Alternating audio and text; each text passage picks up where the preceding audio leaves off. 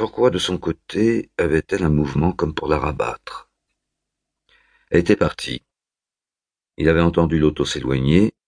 Ils habitaient à deux pas du village, presque en plein village, mais on n'en avait pas moins besoin de la voiture pour aller n'importe où. Avant tout, il avait retiré son veston, sa cravate, ouvert le col de sa chemise, puis il s'était assis au bord du lit, juste à la place où sa femme s'était assise avant lui, et qui était encore tiède, pour mettre ses pantoufles. N'est-ce pas curieux qu'il soit difficile de se rappeler ces gestes-là? Au point d'être obligé de se dire, voyons, j'étais à tel endroit, qu'est-ce que j'ai fait ensuite? Qu'est-ce que je fais chaque jour au même moment Il aurait pu oublier qu'il s'était rendu dans la cuisine, où il avait ouvert le frigidaire pour prendre sa bouteille de soda, et aussi qu'en traversant le living room, la bouteille à la main, il s'était penché pour saisir d'abord le New York Times, qui se trouvait sur un guéridon, ensuite sa serviette sur la tablette du porte-manteau. C'était toujours ainsi, les bras encombrés, qu'il gagnait son KGB, et le problème se posait chaque fois d'en ouvrir et d'en fermer la porte sans rien laisser tomber. Dieu sait ce que cette pièce avait été jadis avant qu'on modernisât la maison. Peut-être la buanderie, une souillarde, une remise à outils. Ce qu'il aimait justement, c'est qu'elle ne ressemblait pas à une pièce ordinaire. D'abord parce que, sous l'escalier, le plafond était en pente, ensuite parce qu'on y accédait en descendant trois marches et que le sol était en larges pierres irrégulières. Enfin parce que l'unique fenêtre était si haut placée qu'on l'ouvrait à l'aide d'une ficelle et d'une poulie. Il avait tout fait de ses mains, la peinture, les rayonnages le long des murs, le système compliqué d'éclairage, et, dans une vente, il avait trouvé la carpette qui recouvrait les dalles au pied des marches. Christine jouait au bridge chez Mitchell. Pourquoi, en pensant à elle, lui arrivait-il de penser maman alors qu'elle était juste de deux ans plus âgée que lui? À cause de certains de leurs amis qui avaient des enfants et qui, devant ceux-ci, appelaient parfois leur femme maman. Il n'en était pas moins gêné quand, en lui parlant, le mot lui venait aux lèvres et, il en éprouvait un certain sentiment de culpabilité. Si elle ne jouait pas au bridge, elle discutait politique, ou plutôt des besoins et de l'amélioration de la communauté.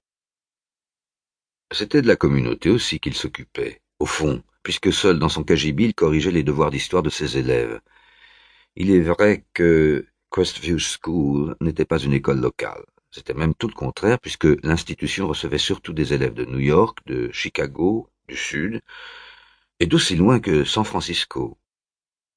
Une bonne école préparatoire à l'université, pas une des trois ou quatre que les snobs citent à tout propos, mais une école sérieuse.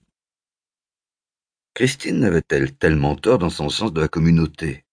Tort, certes, d'en trop parler d'une façon catégorique, faisant à chacun un devoir de s'en occuper. Dans son esprit, c'était net, les deux mille et quelques habitants de la localité constituaient un tout. Les uns étaient unis aux autres, non par un vague sentiment de solidarité ou de devoir, mais par des liens aussi étroits et compliqués que ceux qui sont à la base des grandes familles. N'en faisait-il pas partie lui aussi?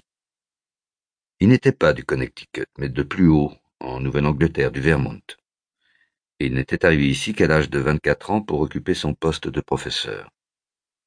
Depuis, il avait creusé son trou.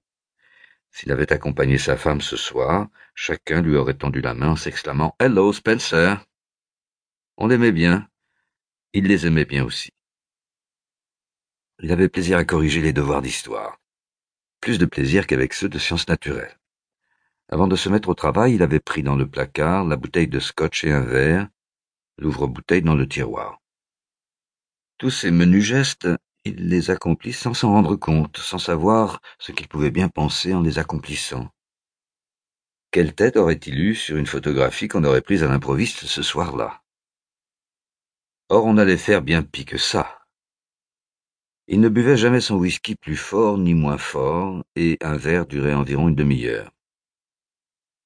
Un des devoirs était de Bob Mitchell, chez les parents de qui Christine jouait au bridge. Son père, Dan, était architecte et avait l'intention de solliciter un poste de l'État, ce qui l'obligeait à recevoir des personnages officiels.